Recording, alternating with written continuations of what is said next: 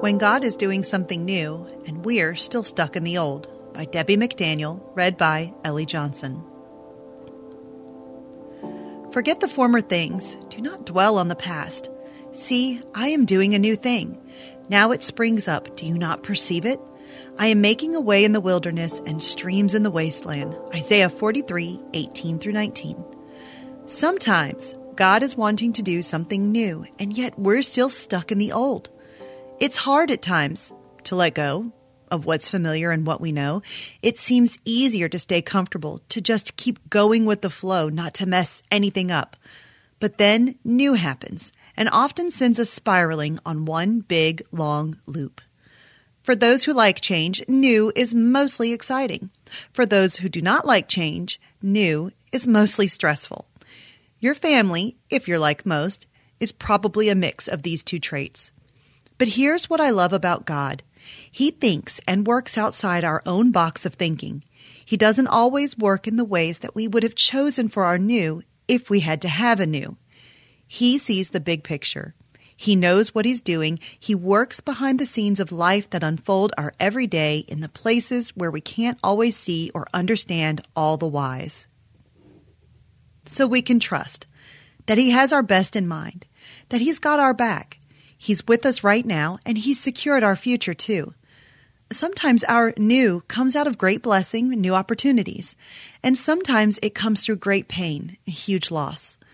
People move, life happens, decisions are made, many change jobs, kids grow up, and there are times we might go through some really tough struggles. We may even start to feel cheated, like life is unfair. But it still breathes this truth God is not finished with our lives yet. You're still here, and He has great purpose in all that you walk through, even in every life change and season. Whether we recognize it or not, we're rubbing shoulders every day with people that we needed to meet in our new, however hard that new thing may be.